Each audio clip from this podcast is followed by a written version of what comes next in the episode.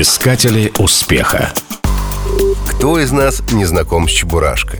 Такое странное, но всем понятное слово. Все мы знаем его как героя мультфильма.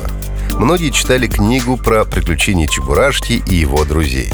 Но немногие персонажи выходят за рамки своих мест обитания. А у Чебурашки это блестяще удалось. Он стал настоящим брендом.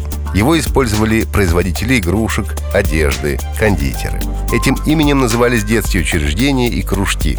Однако популярность Чебурашки стала настолько велика, что спровоцировала конфликт между производителями продукциями и авторами. Так вот об авторах.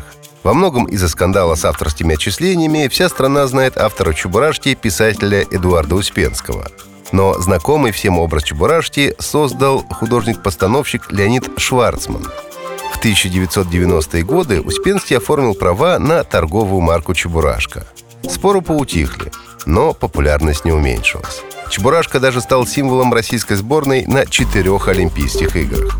Странного пушистого зверька с огромными ушами знают и любят не только в нашей стране. Чебурашка известен в Литве, Германии, Швеции, правда, под другими именами. Но особенную популярность Чебурашка приобрел в Японии. Японцы купили права и использовали его образ в создании сериала аниме, а также полнометражного мультипликационного фильма. И все же для нас Чебурашка — это прежде всего трогательный ушастый друг, вместе с которым мы раз в году обязательно поем про то, что, к сожалению, день рождения только раз в году. Искатели успеха